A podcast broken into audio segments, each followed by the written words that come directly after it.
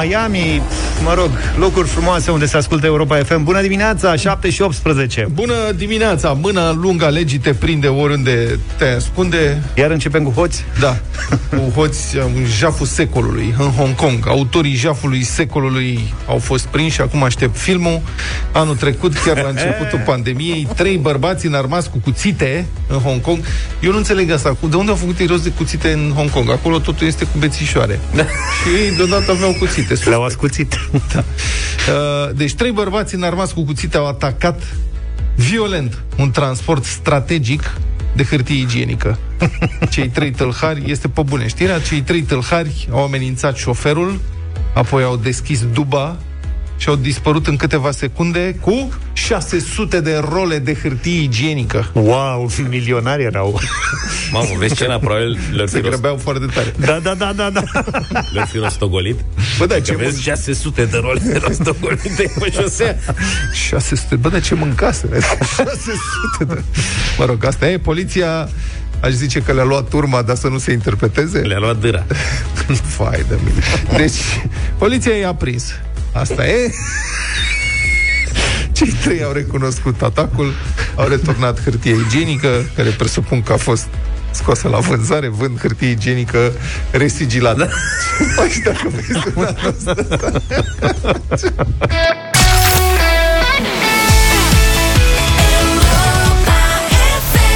Puțin K-pop nu strică la casa omului. Am ascultat BTS, trupa care a avut cele mai mari vânzări la nivel global în 2020. 7 și 31 de minute. Stai, mă, K-pop adică? Adică muzică de-aia coreană. Coreană. Deci ei sunt coreeni. Coreeni sunt. Auzi, dar știi ce-i tare? K-pop. Eu am aflat, asta, muzica asta K-pop e foarte populară în Corea. Puștimii. Nu.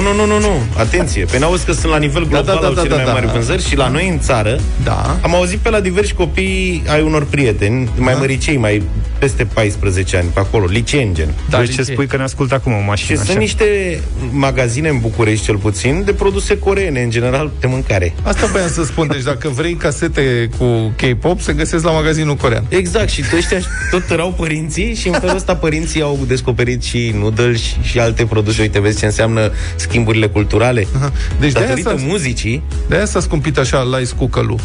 De la BTS. Da, este de la BTS, se duc toți părinții acolo tărâși și văd, ia să cumpăr și eu un gătitor de orez, dacă tot am venit. Și copiii au devalizat standurile cu CD-uri, cu muzică de asta K-pop. Asta este cea mai în vogue, cea mai populară trupă BTS, dar sunt foarte multe și asta e stilul, genul ăsta muzical. Da, dar și pe mine m-am mirat că sunt CD-uri la vânzare. Practic nu mai e unde să ascult CD-uri acum. Decât în mașina lui Luca, tu mai ai de la DSD, nu? Deci trebuie să ai mașină de 10 ani ca acum să... că ai pus problema așa și eu îmi dau seama dacă e problemă. Bine, eu am și acasă un CD player. Ai și casetofonul? Casetofon nu mai am, dar îmi pare rău. Adică mi-ar plăcea să am. Eu știi ce mă gândeam? Dar sunt îngrozitor de scumpe. Să-mi iau o linie de aia de decuri. Ce să faci cu ea? Băi, doar ca să ei. Da. Aia cu completă, și da, cu castofon, și cu pick-up, cu tot. Aia cum visam eu să am în anii 80-90. Exact. Da. Mamă, cu vumetre de-alea analogice. Nu combina, mă. Era linie de decuri. Era linie. Bam. Ampli tuner, amplificator, dublu casetofon. Ai fi fix ca în anii 90. Mamă, nebunie, frumos, așa, să le pui în bibliotecă cu niște boxe de alea de mobilă, de lemn. Și după aia să ștergi praful săptămânal. Da. O să asculți un disc din când în când, dacă vrei. Dar sunt foarte scumpe, dar știi că sunt oameni care sunt foarte preocupați de așa ceva. Sunt grupuri pe Facebook, care evident că sunt, stocăresc pe acolo, mă uit. Mamă, oamenii sunt super pasionați. Și sunt, încă o dată, echipamentele astea sunt extraordinar de scumpe. Se mai găsesc. Cunosc eu pe cineva în București, care are o cameră și a făcut-o ca e super pasionat de scule, mă rog, lucruri de genul ăsta. Și și-a făcut o cameră numai cu top din industria asta, pardon. Și are viniluri, are CD-uri, are tot. E pregătit, poți să stai acolo săptămâni și să asculti non-stop. E adevărat că el ascultă muzică pe Spotify, pe telefon. Nu e adevărat, e super pasionat și ascultă, ține foarte mult la calitate, la calitatea sunetului, la cum e făcut discul și așa mai departe. Tarantino are pe bune asta. Păi dacă are Tarantino, cameră plină de viniluri și ascultă foarte, și a povestit într-un interviu că așa s-a inspirat de fiecare dată pentru coloanele sonore care sunt marca înregistrată în filmele lui. Da. Și a zis că de multe ori chiar a plecat de la coloana sonoră în realizarea filmului, știi? Mm-hmm. Bine. Mai aproape de preocupările noastre, un neozeelandez a prins un pescăruș care tocmai fura cartofii prăjiți și l-a pus pe TikTok. Este o indignare națională în Noua Zeelandă, de asta dăm știrea. Deci omul a ieșit la o bere în oraș. Așa. Și după berea respectivă s-a așezat pe o băncuță în parc să mănânce și el un burger și niște cartofi prăjiți și au venit, cum vin de obicei, pescărușii în astfel de situații. Păi și l-a prins pe unul care dădea atacul. Ce faci, museu? Dai cu jula la pescăruși, la cartofii mei prăjiți? Și l-a filmat în timp ce îl înjura. Îi cânta, de fapt, ceva, îl înjura, pescărușul și el îl înjura de mână, încerca să-l ciupească, evident că n-a reușit. Filmarea durează câteva secunde, i-a dat drumul, indignare națională. Momentul sună așa. Making my way downtown, walking fast, I'm a seagull, go fuck yourself. Da, mă, dar i-a dat drumul, eu nu cred că i-a dat drumul. Mi se pare tare că l-a prins. Dar la cum? Păi, dar vine ăla, nu ți-a întâmplat. Când vine cineva spre cartofii tăi prăjiți, da, nu ți-a întâmplat acolo.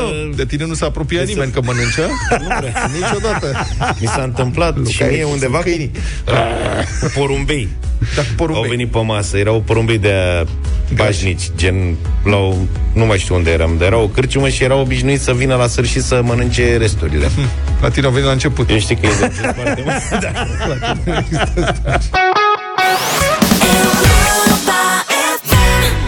Găsit buletin, scrie smiley pe el. 7:44. Astăzi, Deșteptarea României, o nouă ediție. Cătălin Sibila este în direct cu noi.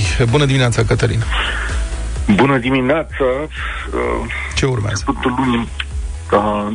La începutul lunii martie, știți cum, e povestea cu florile, dar poveștile noastre nu sunt dintre cele mai plăcute, sau cel puțin primele două ediții din Deșteptarea României în această lună. Dacă săptămâna trecută am vorbit despre modul în care suntem egali la muncă și acasă, astăzi o să vorbim despre lucrurile mult mai grele, mult mai complicate și e vorba de violență domestică, sub termenul ăsta ascunzându-se foarte multe lucruri în realitate. Și o să încep cu ceva ce mai simplu și la care am primit deja mesaje de la ascultătorii noștri. Uite, există un studiu, să zicem, 8 din 10 femei din România le este frică să meargă pe stradă seara. Adică un lucru foarte simplu. În orașele și satele României să mergi pe stradă, nu în creierii nopții, da? Sunt și destui bărbați care se duc și iau un curaj înainte ca să iasă. Exact, da. Mult mai greu pentru partenerele noastre. De ce? Pentru că pe stradă se întâmplă foarte multe lucruri, de la micul fluierat pe care noi, sau mulți bărbați îl cred inofensiv, până la face ochiul, dar până și la fapte mult mai grele. Hărțuire, agresare, punerea mâinii pe femei și așa mai departe. 8 din 10 femei au această temere. Apoi intervine acest fenomen al violenței domestice, sigur, pe care noi îl vedem așa la știrile de la ora 5, dar care în realitate este mult mai extins. De fapt, în România, la fiecare 30 de secunde, o femeie este agresată într-un fel sau într-altul. Fie că e vorba de o palmă sau de o bătaie de adevăratelea, lucrurile astea se întâmplă în fiecare zi. Sunt depuse anual peste 20.000 de plângeri, dar, atenție, asta e de fapt vârful icebergului. În realitate, citam mesajul unui polițist, în realitate se întâmplă în felul următor. Dacă se ajunge la poliție, deci după o bătaie aplicată sau după un act din ăsta de abuz, dacă se ajunge la poliție, persoana respectivă trebuie să depună și plângere. Majoritatea nu depun plângere. Există niște instrumente care, mă rog, le-ar proteja pe femei, adică niște case unde pot fi duse la niște asociații și așa mai departe, dar plecatul ăsta de acasă e deja o stigmă. Dacă depui plângere la poliție, în realitate, cam 4 din 5 plângeri nu se transformă în dosar penal. Deci ele sunt cumva ori refuzate, ori se ajunge la înțelegere pe parcurs.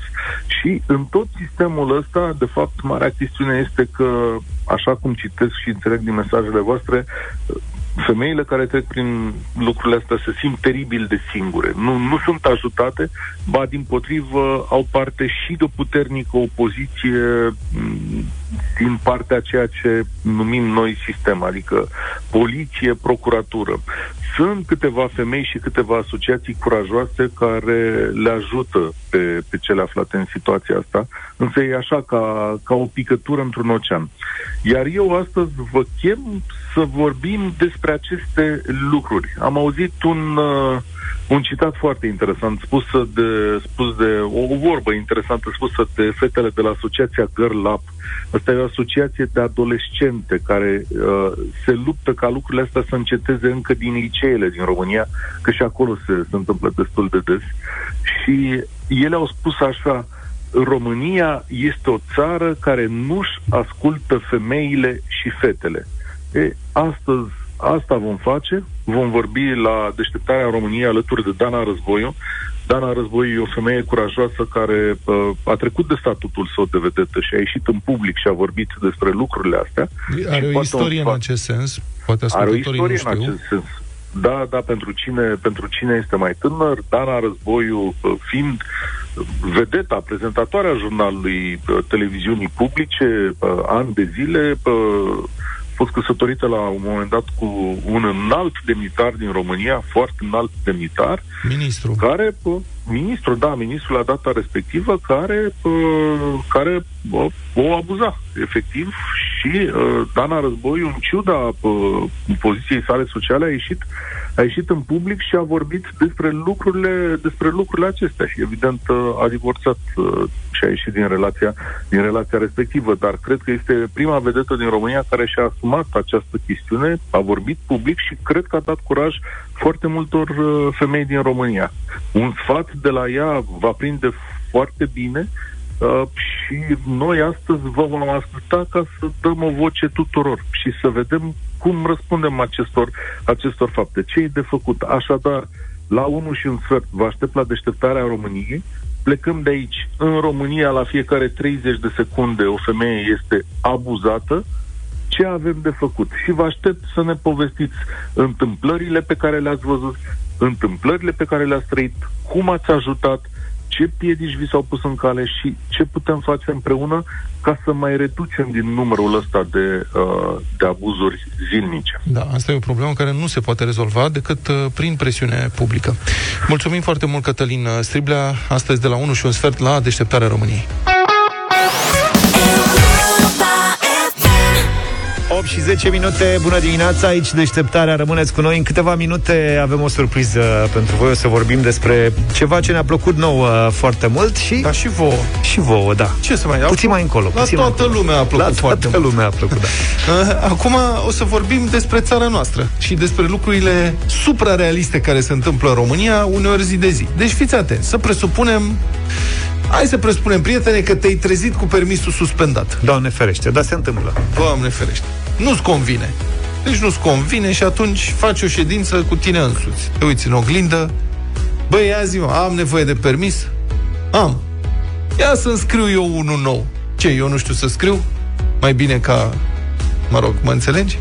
Și îți faci permisul tău, practic. Și evident, asta e ridicol și penal. E bine, exact cam asta se întâmplă la Primăria Sectorului 3, în capitala Republicii Fantastice România, în București, în cazul stației de sortare a deșeurilor, pe care a construit-o la marginea orașului. Deci, povestea pe scurt. Pe 8 martie, de ziua femeii, după multe amenzi și notificări prealabile și avertismente și așa mai departe, Agenția pentru Protecția Mediului a ajuns la limită și a decis suspendarea activității la această stație de sortare a gunoaielor. De fapt, o stație de sortare ajunsese de fapt o groapă de gunoi insalubră, la mică distanță de un cartier. Lumea era nebunită, mă rog, s-au făcut manifestații acolo și agenția a zis: bă, gata, terminați. Și a suspendat activitatea. 2 zile mai târziu, primarul sectorului 3, Robert Negoiță, a convocat Comitetul Local pentru Situații de Urgență și acesta a decis că activitatea stației de sortare poate să continue. Pur și simplu. Și implicit să ignore peste decizia de suspendare venită de la autoritatea superioară, Agenția pentru Protecția Mediului. Și deloc întâmplător, poliția a ajuns ieri la concluzia că hotărârea primăriei e o glumă proastă, așa că mașinile pline cu gunoi nu au mai fost lăsate să intre în stația de sortare. Se dezvoltă o criză a gunoaielor acum și în sectorul 3. Victor Marin a investigat această bizarerie.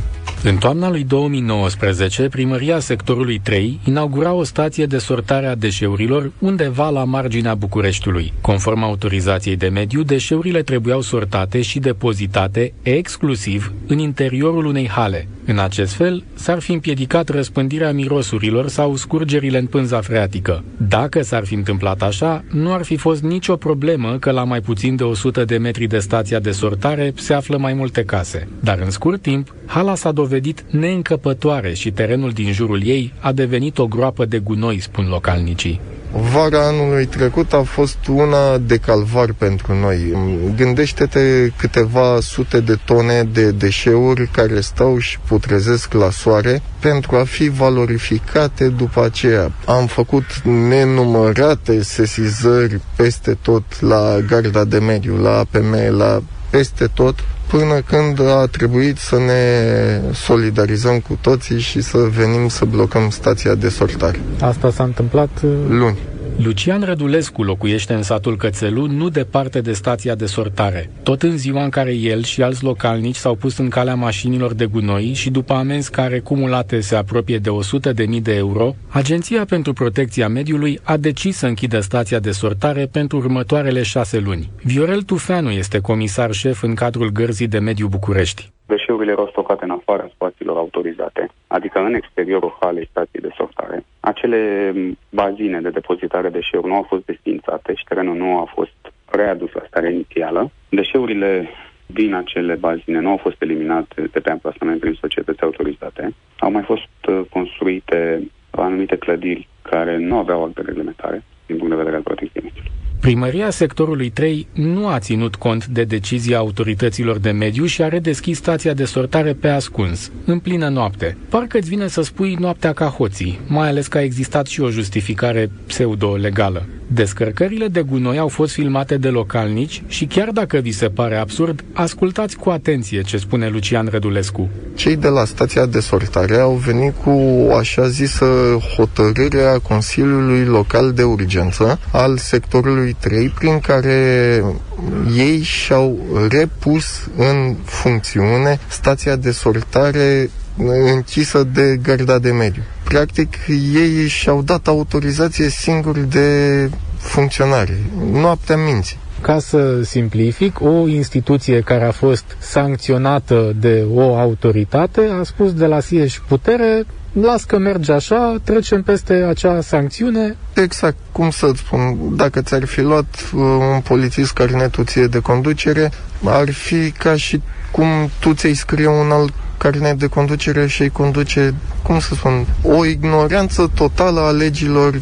Decizia e semnată de primarul Robert Negoiță, atenție, în calitate de președinte al Comitetului Local pentru Situații de Urgență. Cu o zi înainte, această funcție o ocupa viceprimarul Lucian Judele.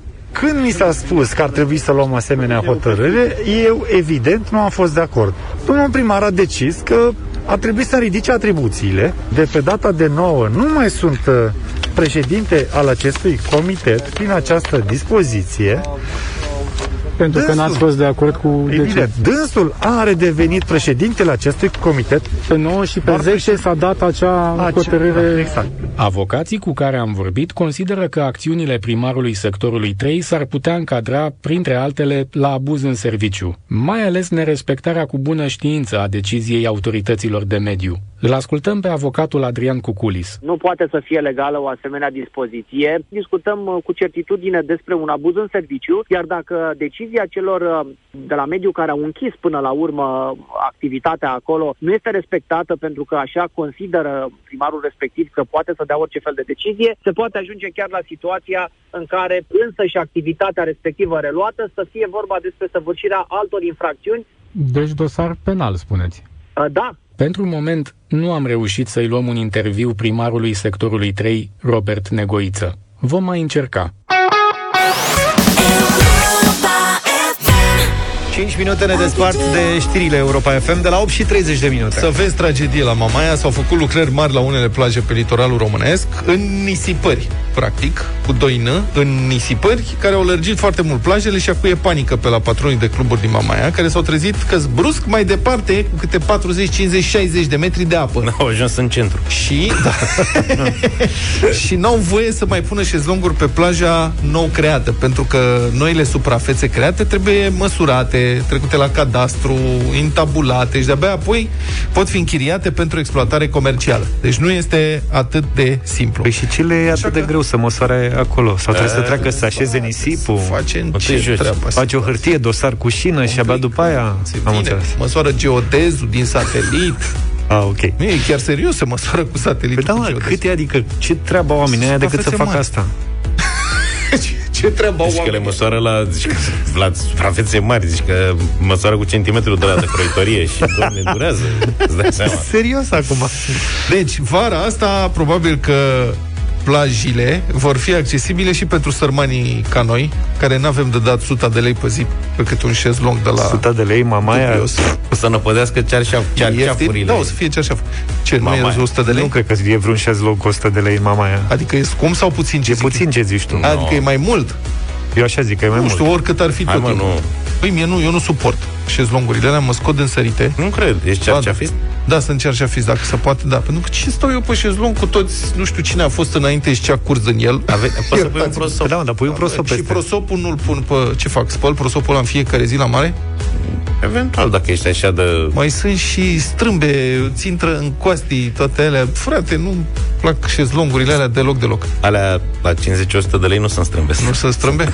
Și vine ăla, fac, le trântește și sau ți aduce saltelile alea, știi? Ia mă, săracule, ține și tu o saltea de aici. Nu-mi place interacțiunea asta. Mai corect, cu cearșaful tău. Deci nu înghiți pe aia care îți vând șezlongul, practic. Nici pe aia. Iată ce declară pentru Mediafax George Țicu, un antreprenor care are un restaurant în Mamaia Nord și o plajă cu beach bar, adică cu bar de plajă, într-o zonă unde plaja a crescut cu 40 de metri. Deci, dar mergi ceva până la apă. A venit la muncă și brusc munca lui era în altă parte. Citez. Totuși, spune domnul George Țicu, sperăm să se găsească o soluție de compromis, să putem să folosim cumva și acel teren. Că vă dați seama că acum dacă un client vine la noi și ne plătește un preț pentru un șezlong de, să zic, 60 de lei, 50 de lei pe weekend, vezi mă, Zaf? Păi am avut senzația că e mai mult, așa? Da, trebuie să meargă 40 de metri ca să ajungă la apă. Și în acei 40 de metri pe care trebuie să-i parcurgă, trebuie să facă slalom printre turiștii cu prosop. Am încheiat citatul. Dar de ce să facă slalom, mă? Să calci, mă, calcă-mă pe săraci.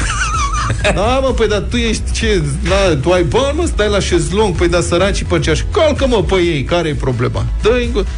S-au pus între șezlongul tău și mare? Calcă pe ei, ia vină, mă, cu mașina. Și au venit și cu umbreluțe de acasă. Da. Adică au stricat și view-ul. Un turist citat de Mediafax zice, citez, e ceva foarte ciudat să pui o zonă exclusivistă, cum e cea de cluburi, lângă o zonă cu cearșafuri și de oameni care nu au posibilitățile celor din cluburi.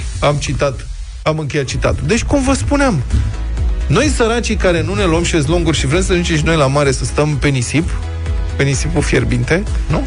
Eu nu cred că se vor amesteca acolo. În primul rând, cei care vin cu cearceaf, cum zici tu, da, nu vin la bubuiala aia. Acolo orice face o bubuială de nu poți să stai. Păi da, acum dacă ai 40 de metri, stai mai în față. De-abia se mai aude bubuiala. Nu cred. Bine, într-un fel au salvat acolo litoralul, partea aia, bucata aia de Mamaia Nord. Acolo s-au construit, nu știu dacă ați mai fost în ultimii ani. Da. S-au construit blocuri, astfel încât, practic, pe plajă, jumătate de zi nu mai era soare. Era umbră de la blocuri. Dar acum că au extins plaja... Deci cum e la Neptun, unde e faleză, au făcut și la Mamaia Năvodari, s-a făcut faleză, dar de blocuri. Da, da. Că exact. Și la Neptun Olimp, unde e faleza aia mare acolo, la Ceaușescu, cum era pe vremuri, da. Dacă mă înțelegeți.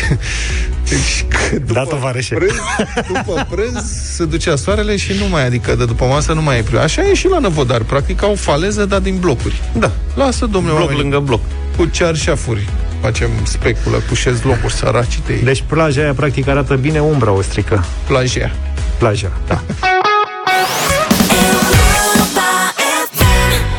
8:34 despre ce pot vorbi trei băieți când se întâlnesc, în afară de mâncare în cazul nostru? Despre mașini. Despre mașini. Nu, dar asta este un subiect care interesează pe toată lumea. Și pe doamne și domnișoare, pentru că s-a anunțat prețul primului model 100% electric Dacia. Dacia Spring. Spring care înseamnă primăvară și mai înseamnă și arc. Resort. De ce râzi, mă? Că nu m-am gândit. Da. Deci cum... Știi că mașinile cu cheiță, mașinuțele cu cheiță aveau un resort. Cred că nu e întâmplător acest nume. Bun, deci versiunea Comfort Plus... Cum au ajuns la asta? Există Comfort Minus, Comfort Comfort și Comfort Plus și Comfort Bașcanau. Deci preț 18.100 €. 100 cu TVA, euro, nu? Cu TVA inclus, fără bonusura la plus, deci 9.000 €. Asta o să fie. Renault a anunțat că Dacia Spring o să fie cel mai ieftin automobil electric de pe piață. Citez, cu un spațiu interior record pentru segmentul său. O să fie un spațiu foarte mare, dar pentru segmentul său este mini. Ce o să avem așa? Cu voucherul Rabla Plus, nu știu ce, deci cum ziceam, cam 9.300 €. Ce primești de banii ăștia? 6 telefoane mobile de ultimă generație. Deci dacă e o familie cu 2 copii și ai luat 4 telefoane de astea că ești mai snobiș, îți mai ești 2 de rezervă și ai pus banii de o mașină. Da, la 6 telefoane primești 6 baterii. La Dacia primești o singură baterie, ceea ce e complicat. Deci model de clasă minim, primești o mașină cu 2 pedale, 3 metri și... Are 2 pedale, ce? Corect. Pedale de accelerație și pedale de frână.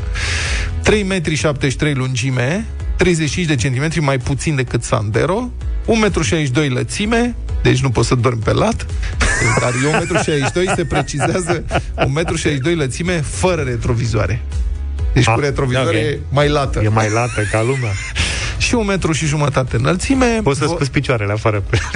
Volumul porbagajului 300 de litri. Mai are și spațiu sub podeaua porbagajului. Motorul electric, aici îmi place foarte mult. Motorul are 45 de cai și are o baterie litiu-ion cu o capacitate de 26 de kWh, deci o să fie, cum zicea mie tata, închide becul, băiete, că e consum.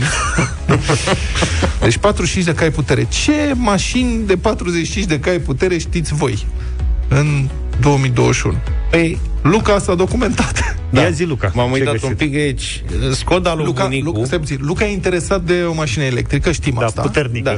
Da. Nu chiar așa puternică, așa și așa puternică. Că i-am zis, băi, ți-am găsit mașina. I-a spus 45 de cai, exact ce-ți dorești. Deci Skoda lui bunicu. Da. Skoda 100, model din anii 70, avea 42 de cai putere. Băi, ce mașină era aia. E momentul. Ce mașini se făceau. Olsitul lui tata. Da. Avea între 57,4, mi-a plăcut asta. Deci avea ori 57,4 cai, ori era o variantă cipată, cum ar veni, de 61,5. Dar oricum era mai puternic decât Dacia Spring. Da. Dacia cât avea, mă, Dacia? Avea 70 de cai, nu mai știu cât avea Dacia. Cât voia ea? Mai noi? Dacia 1300. A, 1300 prima? Da. Nu, n-avea cum, că olsitul era mai fâșneț. 0728 3-1 3-2. Este soluția noastră de fiecare dată. Ce putere avea Dacia 1300, 1310? Asta eu câștig pe la 70 de cai. Pe nu, stai mai, că nu-i tot una amesteci 1300 cu 1310. Cu 1310 era rachetă. Nu știți cum era pe vremuri când luai o Dacia? Trebuia să ai și puțin noroc. Exact. Cred că despre asta e vorba. În schimb, Lăstunul. Da. Avea... Lăstunul. Deci, Lăstun. Pe Lăstun îl lasă într-un nor de praf. Dusterul, Lăstun avea 22 de cai. Mamă. Deci asta, Spring, practic, e ca și cum ai primi...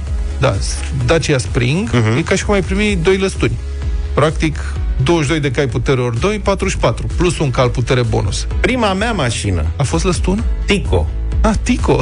Avea 42 de cai putere. Deci eu m-aș simți și cred că și cam aceleași dimensiuni cu Dacia Spring. Eu m-aș simți foarte confortat. Și practic într-un Tico modern. Auzi, dar tu când te urcai în Tico pe stânga, trebuia să pui contrabalans pe dreapta ceva, nu era lăsat pe o parte. Nu, să zic că era o mașină foarte stabilă, lăsați răutățile, o joasă foarte bună pe zăpadă. Mi-e dor uneori de el. Mă gândesc la el așa și... Adevărul că a dispărut mașina aia de pe piață, era foarte drăguță. Da, pe urmă a venit Matizul. Nu e același lucru. O forță, 50 de cai. 50 de cai, Matizu. Știi că am văzut Tico cu 150 de km la oră pe autostradă? Pe bucata aia, da. Am mers eu cu Tico, cu viteza. E posibil să fi fost eu. Deci, în perioada aia, drumul spre munte se făcea foarte lejer, nu erau atât de multe mașini și un trafic infernal și puteai să ajungi la Sinaia într-o oră jumate fără probleme. Cu Tico am făcut asta. Uite, fără probleme. Dacia 1356 de cai, 1310, 55 de cai. Deci, practic, Dacia constantă. Și acum 70 de ani și acum 30. Se învârte până la 50. 50 de cai, cam așa. Ce pot să vă mai spun ca să închei studiul, că a fost un studiu amplu pe care l-am făcut, este că la aceeași categorie, să zic, deși cred că sunt un pic mai mici, Smartul electric are 82 de cai, da, și Volkswagen i-Up are 83. Astea sunt deja de super curse, mă, adică dacă vrei să faci curse, jenant. Auzi, dar la Dacia Spring, nu știu dacă eu am avut un Cielo, aveam buton de turbo la Cielo, în sensul că dacă eram în depășire cumva, apăsam butonul de turbo și mașina mai primea vreo 10-15 cai putere, în sensul că oprea mai aerul condiționat. Da, era și la Tico valabil. Da. Deci asta la vale, nu? Ha? Dacă pornea aerul, era frână de motor. Da, era nenorocire. La Spring ce trebuie să oprești ca să ai buton turbo? Să stingi farurile. N-are aerotermă? Bă, așa am înțeles, că astea electrice se încălzesc prin aerotermă. Eu sper că are, măcar la opționale. Merge și scoți din priză? Sau... Cine? Springul? Springul, da. Băi, nu, ci că poți să-l încarci la tine acasă, ceea ce e bine, dacă ai prelungitorul suficient de lung. Și auto... prelungitorul băgat, da. Înțeleg că o să se facă prelungitoare de la ca lumea. Practic, eu cred că asta ar fi foarte bine dacă s-ar face ca la troleibuze, știi? Exact, bravo. Să pună niște pantonare de-alea. Băi, mai țineți pantografe de-alea, așa, pac, știi? Dar autonomia doar 200 de kilometri la Spring, ceea ce e mai trist. Eram mic, da, n-au găsit cablu mai lung. Era un cetățean în piață, eu am locuit lângă o piață, care avea o mașinuță electrică și care era cu ea lăzi de acolo până dincolo. Și eu eram fascinat de mașina aia. Țineți minte mașinuțele alea mici de un singur loc, deci erau mono... Nu, știi care mă... Acum că mi-a adus aminte, știi care erau mașinuțele care mă fascinau pe mine și într-o vreme chiar am vrut, m-am întrebat dacă aș putea, când mă fac mare, să mă angajez să fiu șofer de mobile prin Gara de Nord. Dacă mă mai țineți minte, erau unii care... aveau niște mașinuțe de-astea electrice pătrățoase așa, gălbui, ciocnite, ciobite pe toate părțile, cu două faruri rotunde în față. Aia. Așa? De asta vorbesc. Și cărau... aveau niște remorci, da, o platformă. La tine era la piață, mă? Da. Mă, dar ce piață era? Că asta era un Gara de Nord, că la pic unde era furat. Serios? Ce piață era? Piața Obor? Nu era în Bercin. Avea un cetățean de la un aprozar de acolo, probabil o luase de undeva din Gara de Nord. Gara.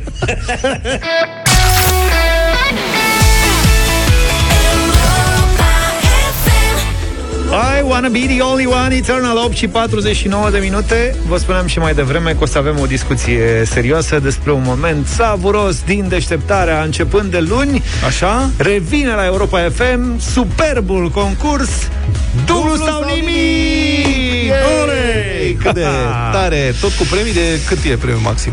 Clasicul concurs Dublu sau nimic pleacă de la 100 de euro și poate ajunge până la premii de 4000 de euro. Vă aduceți aminte, poate n-am mai jucat de mult Dublu sau nimic, că plecam luni dimineața de la 100 de euro și în funcție de răspunsurile voastre, că erau, dacă erau bune, dublam de fiecare dată. Deci 4 întrebări, 100, 200, 400, 800...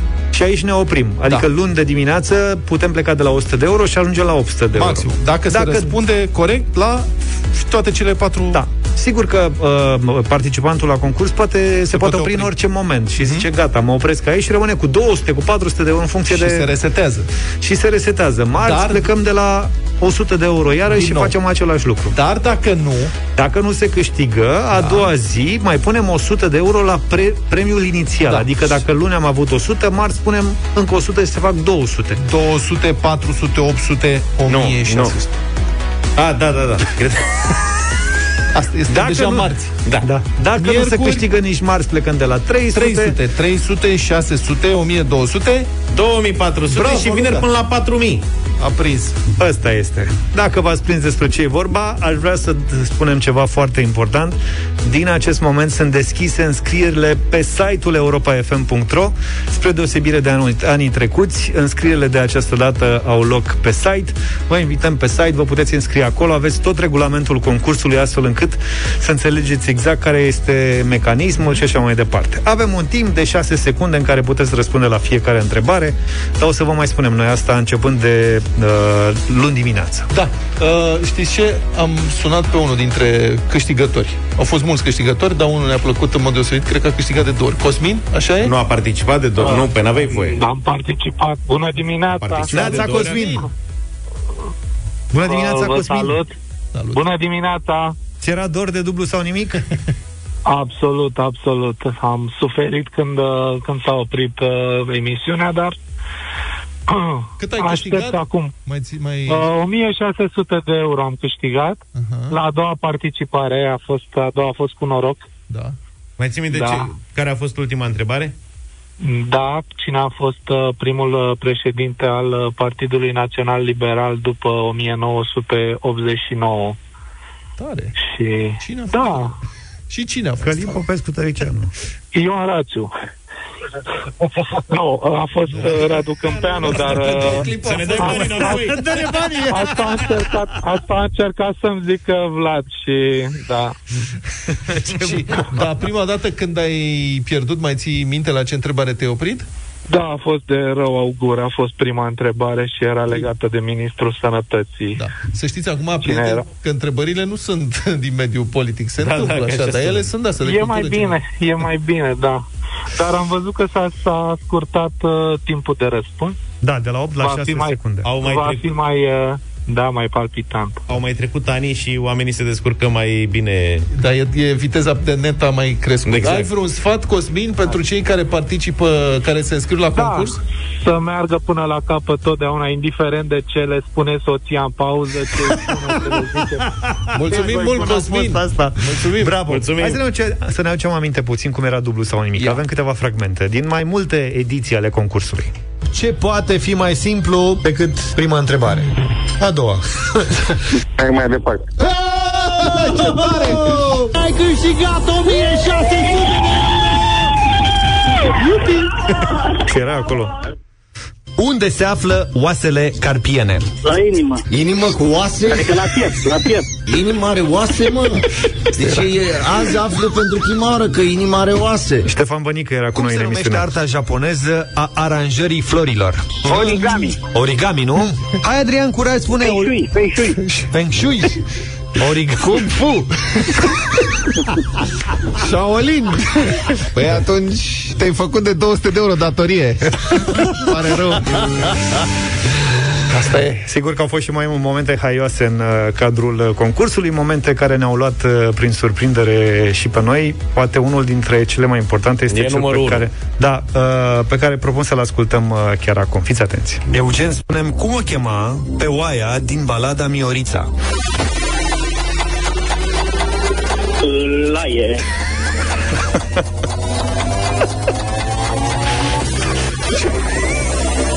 Eram pe jos. Da. Mai cum?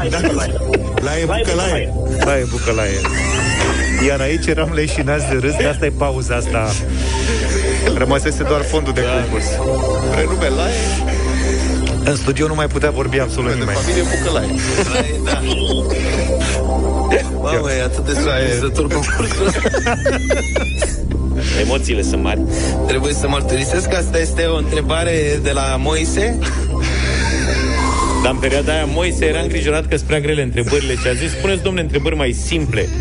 Și am venit cu zic, bine Moise, spune tu, uite de exemplu asta, cum o chema pe oaia din Miorița. Și poftim. Da. Mulțumim tare mult pentru că de luni încolo putem face împreună dublu sau nimic. Vă invităm să vă înscrieți. E foarte important să intrați fix din acest moment ca să vă înscrieți pe site-ul nostru pe europafm.ro. Iar de luni dimineață îi dăm bătaie. Practic luni puteți câștiga 100, 200, 400 de euro sau 800 de euro sau nimic. Iar cei care ascultă își pot verifica și ei cunoștințele de cultură generală participând virtual la concurs, se pot și amuza câteodată.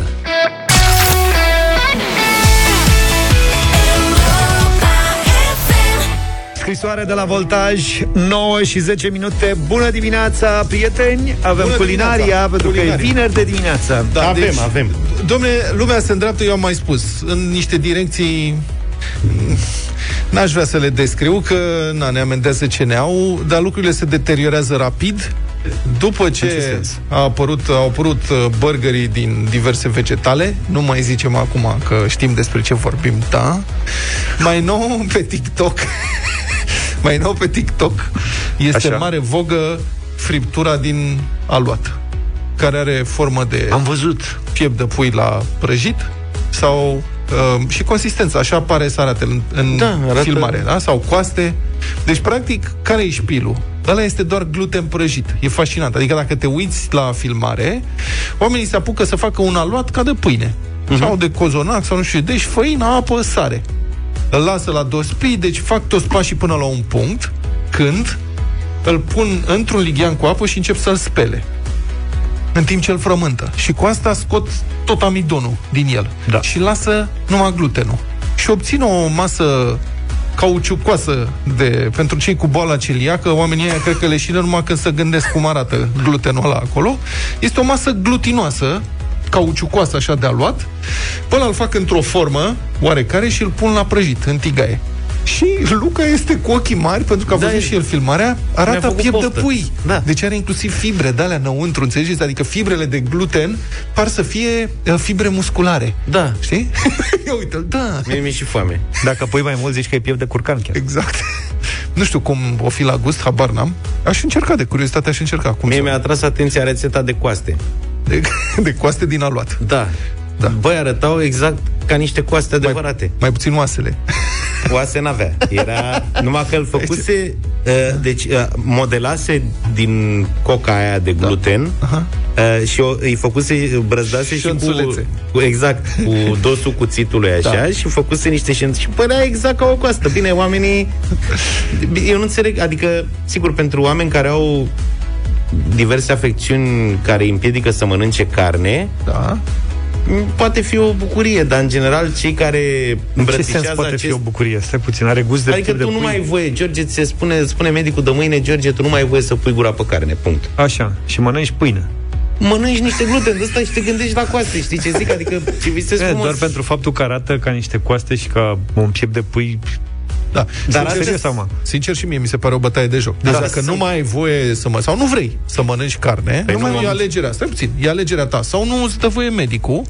Nu contează, există totuși mâncări vegetariene care nu doar că arată bine, dar pot fi și foarte gustoase. Dar așa să prăjești niște aluați și să te gândești că mănânci carne, mi se pare total ridicol. Vorbesc de oameni care sunt... Adică eu mă pun eu în situația asta. Dacă mâine aș avea, Doamne ferește, un accident în urma căruia n-aș mai putea să mănânc carne, atunci ar trebui ai mânca amandine în formă de burger, de exemplu. N-aș avea o problemă, dar din când în când mi s-ar face poftă de carne și asta. Dar eu sunt contrariat de altceva, că în general recurg la astfel de metode cei care îmbrățișează stilul de viață vegetarian, da, din proprie inițiativă. Da. Și acolo mie mi se rupe filmul, că nu mai înțeleg. Adică dacă tu nu mănânci carne, că nu se pare ție ok să mănânci carne, de ce simulezi că mănânci carne? Da, păi asta spune ceva despre, știi?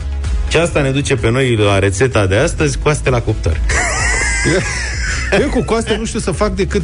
coaste adevărate. Da, coaste adevărate. Eu din coaste, sub formă de coaste afumate, tip scăricică, știu să fac ciorbă, supă albă de afumătură cu cartofi și tarhon.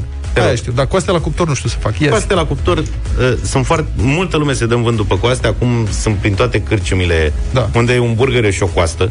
Da, așa. Așa, și lumea se întreabă cum se fac alea frage. Deci știți că nu e mare bătaie de cap. O împachetezi în hârtie de copt? Da. Asta e șpilul.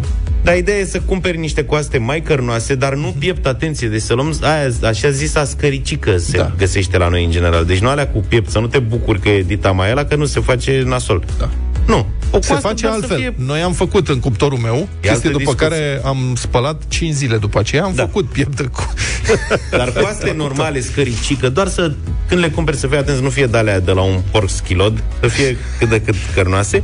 Și se face o marinadă, că asta e șmecheria, care trebuie să conțină muștar, da, miere, dar nu foarte multă, ulei de măsline, da, zeamă de lămâie și câteva linguri de oțet. Astea sunt foarte importante în macerarea. Și zeamă și de lămâie și oțet, mă? Cărnii. N-are logică, păi puțin, ori bine. Alta. Acidul e făcut ca să... E suficient să pui una dintre ele. Așa. Sare, piper, ierburi, cimbru, așa, sau oregano. Da. Mai departe e chestie de inspirație ce poți mai pui pe acolo. și eventual niște boi aiute dacă ești genul care vrei să fie puțin picant. Și astea le pui într-o pungă. Faci o smacolină, le pui smacolina, ungi bine de tot pe coaste, coastele le pui în pungă și le lași peste noapte la frigider. Aha. A doua zi încălzești cuptorul la 160 de grade, coastele astea le ții afară până ajung la temperatura Corect. Camerei. În general, cu orice carne gătim, e bine să o punem la cuptor când e la temperatura camerei, da? Da. Și în cuptorul preîncălzit la 160 de grade, strecurăm astea puse într-o tavă și înfășurate bine de tot în hârtie de cop. Hârtie Atenție. De cop, dar nu, deci nu de aia de aluminiu, hârtie de cop. Aia e treaba. Folie de aluminiu, hârtie de cop. Aha.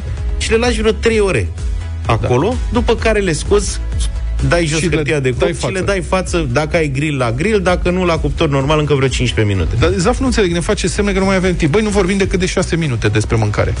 Așa, e foarte puțin. Putem, e foarte puțin, deci noi putem. Și cam cât vreți să vorbiți? Păi oricât, cât am timp. Păi, nu știu, depinde. Întrebarea e dacă vrei totuși să mănânci coaste de astea cu gust de piept de pui, poți să bai și te-a luat? Nu. Dacă n-ai încotro, ce să bai și-a luat la cuptorul. Păi a luat un pungă. Dar știi cum ar fi? Ar fi o chestie să vedem acum pe TikTok mușchi Wellington din aluat de ăsta spălat cu aluat, cu foietaj. Adică acolo ar fi știu.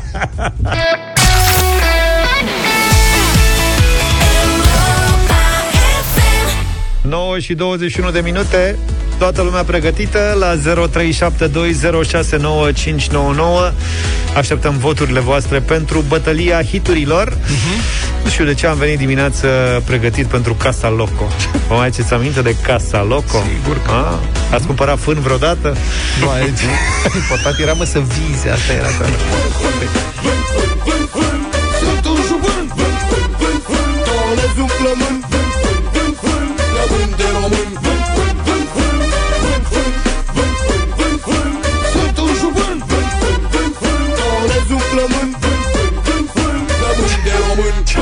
Ia, iară. Odată am mâncat o prarie. Avea scarie. Ce țăcăniți erau. Băi, sunt foarte buni. Casa Loco Vânt Fân e propunerea mea în această dimineață. Da, eu am o piesă mult mai realistă care vorbește despre situația adevărată din țara noastră, adesea percepută ca Republica Fantastică România. Sarmalele reci, țara te vrea prost.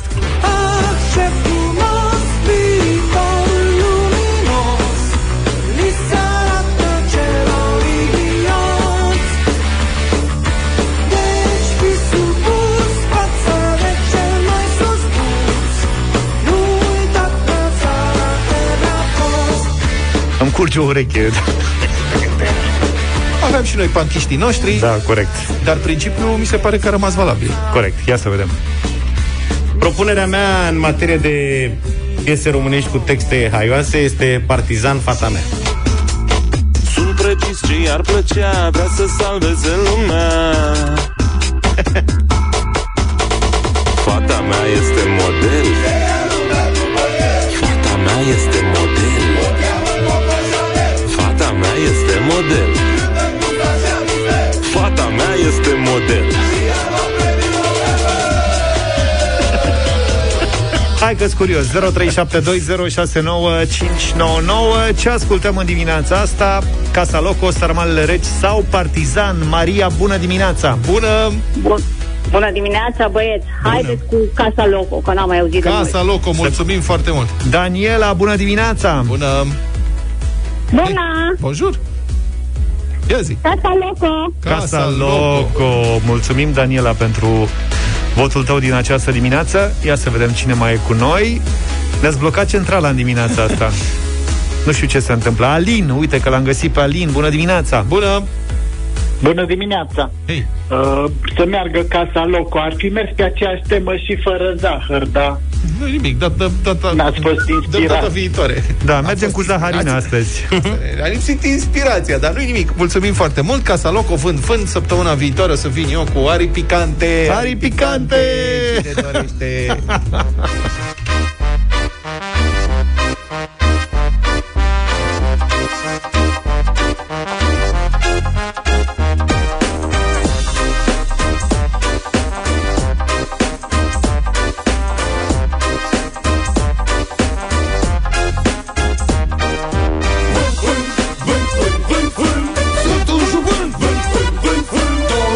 Vânt, vânt, vânt, vânt, la vânt de român. Vânt, vânt, vânt, vânt,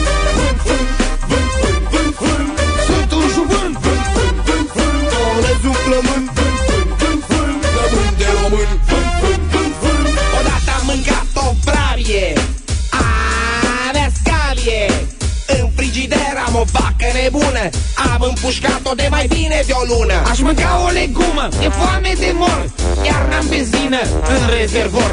La semafor, un cetățean avea o nevastă cu bote merțan. Țăranii fugeau pe teren, controlorul din tren avea față de ren. Până când Emil schimba macazul, Adrian și Ionel mâncară tot prazul. Recoltez cereale de pe ogoare, se bice avem pe plaje la mare.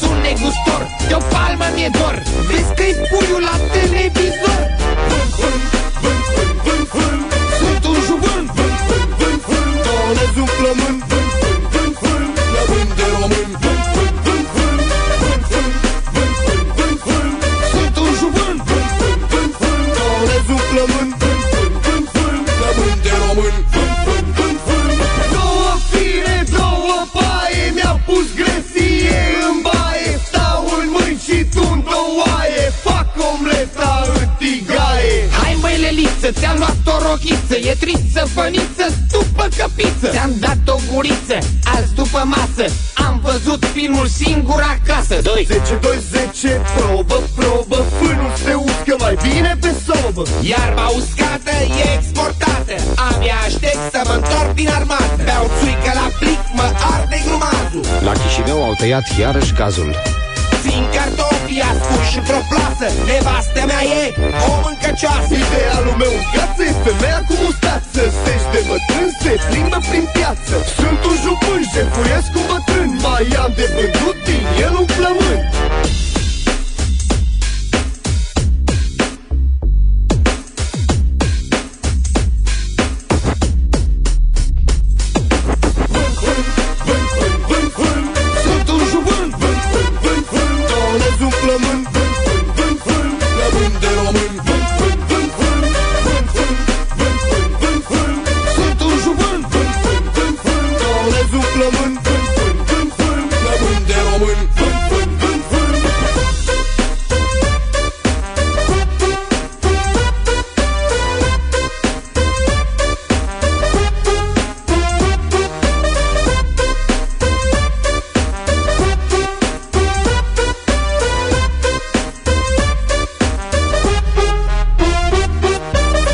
Mulțumim pentru voturi, Casa Loco la 0 a câștigat astăzi. Vând fân.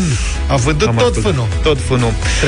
Colegi, am o veste pentru noi toți. Sunt deja câteva mii de înscrieri pe site, pe europafm.ro, pentru concursul dublu sau nimic. Așteptam. Abia ce l-am anunțat și hop!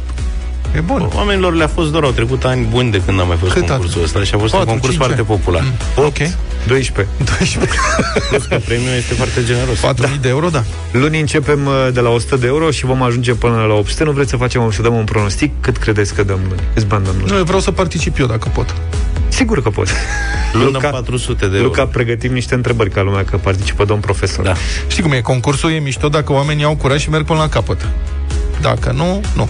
E suspansul ăla. Băi, dar îți și pare rău. Adică, uite, luni 400 de euro. Bă, dacă ai în mână 400 de euro, nu-ți vine să-i lași. Dacă ai 400 sau de euro, vinerea, nu vrei 800? Când din două întrebări ai făcut 2000 de euro. Da.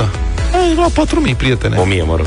Nu mai știu, cred că au fost două sau trei premii de 4000 de euro. Am dat de câteva ori. Adică ce putere să ai să treci de la, să ai 2000 de euro și să zici, hai că merg să fac 4. Da, corect. Nu e ușor. Bine, vă așteptăm în continuare pentru înscrieri la dublu sau nimic. Puteți câștiga până la 4.000 de euro. Haideți pe site-ul nostru pe europafm.ro.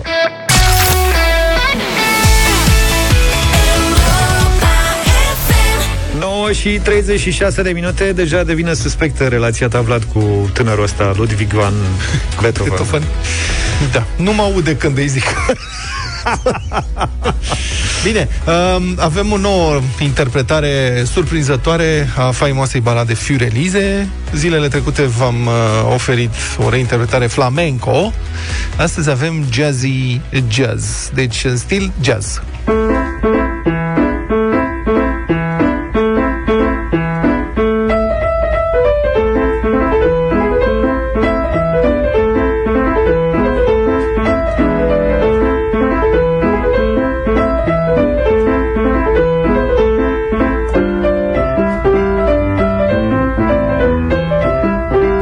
Cu cocktail?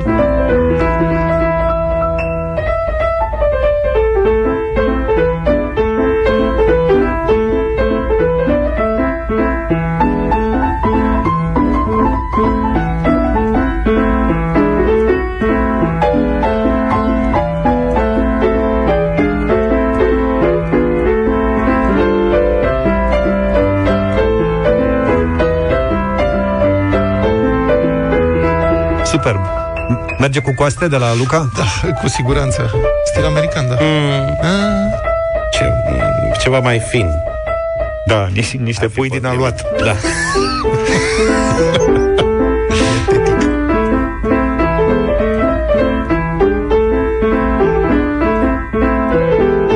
La ce se mai poate și în ce stil se mai poate cânta? Mai căutăm piesa asta. Mai vedem. Ceva la butoaie? În orice. Pentru coaste. Găsisem zilele trecute ceva, dar uite, n-am dat. Dar dacă insisti? Insist. Există niște țevi de plastic de diferite dimensiuni care atunci când sunt lovite produc sunete diferite. Abia aștept ziua de luni dimineața. Găsisem ceva. Ok.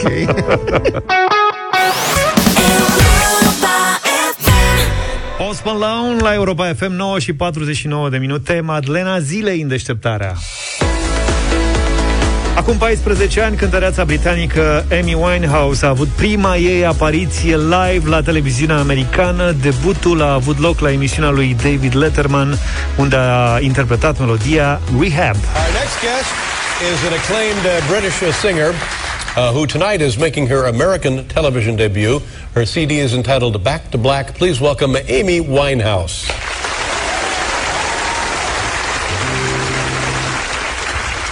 They tried to make me go to rehab. I said no.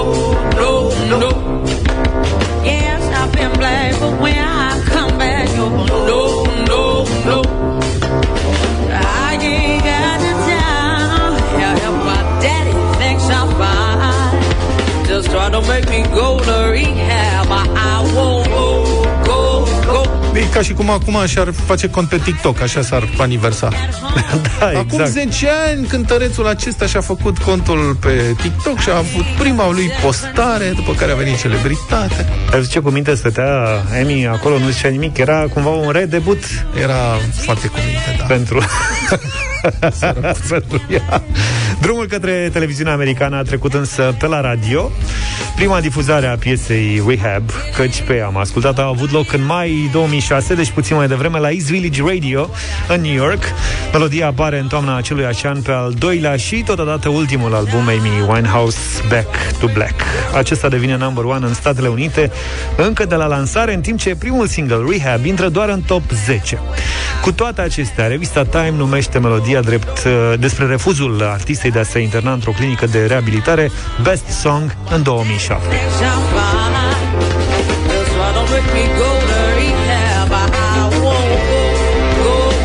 Rehab a devenit cântecul emblema lui Amy Winehouse, mai ales că vorbește sincer despre problemele ei cu abuzul de alcool și droguri.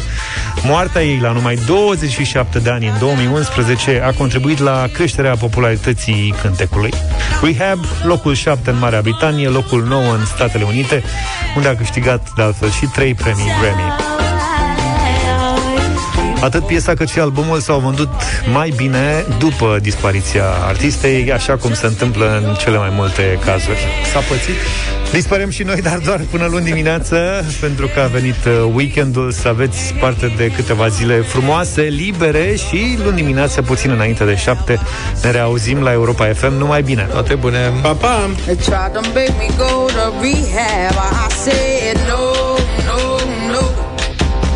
Yes, I've been black, but when I come back, no. I ain't got the time, and if my daddy thinks I'm fine, just try to make me go to rehab, I won't go. I'd rather be at home with Ray. I ain't got 17.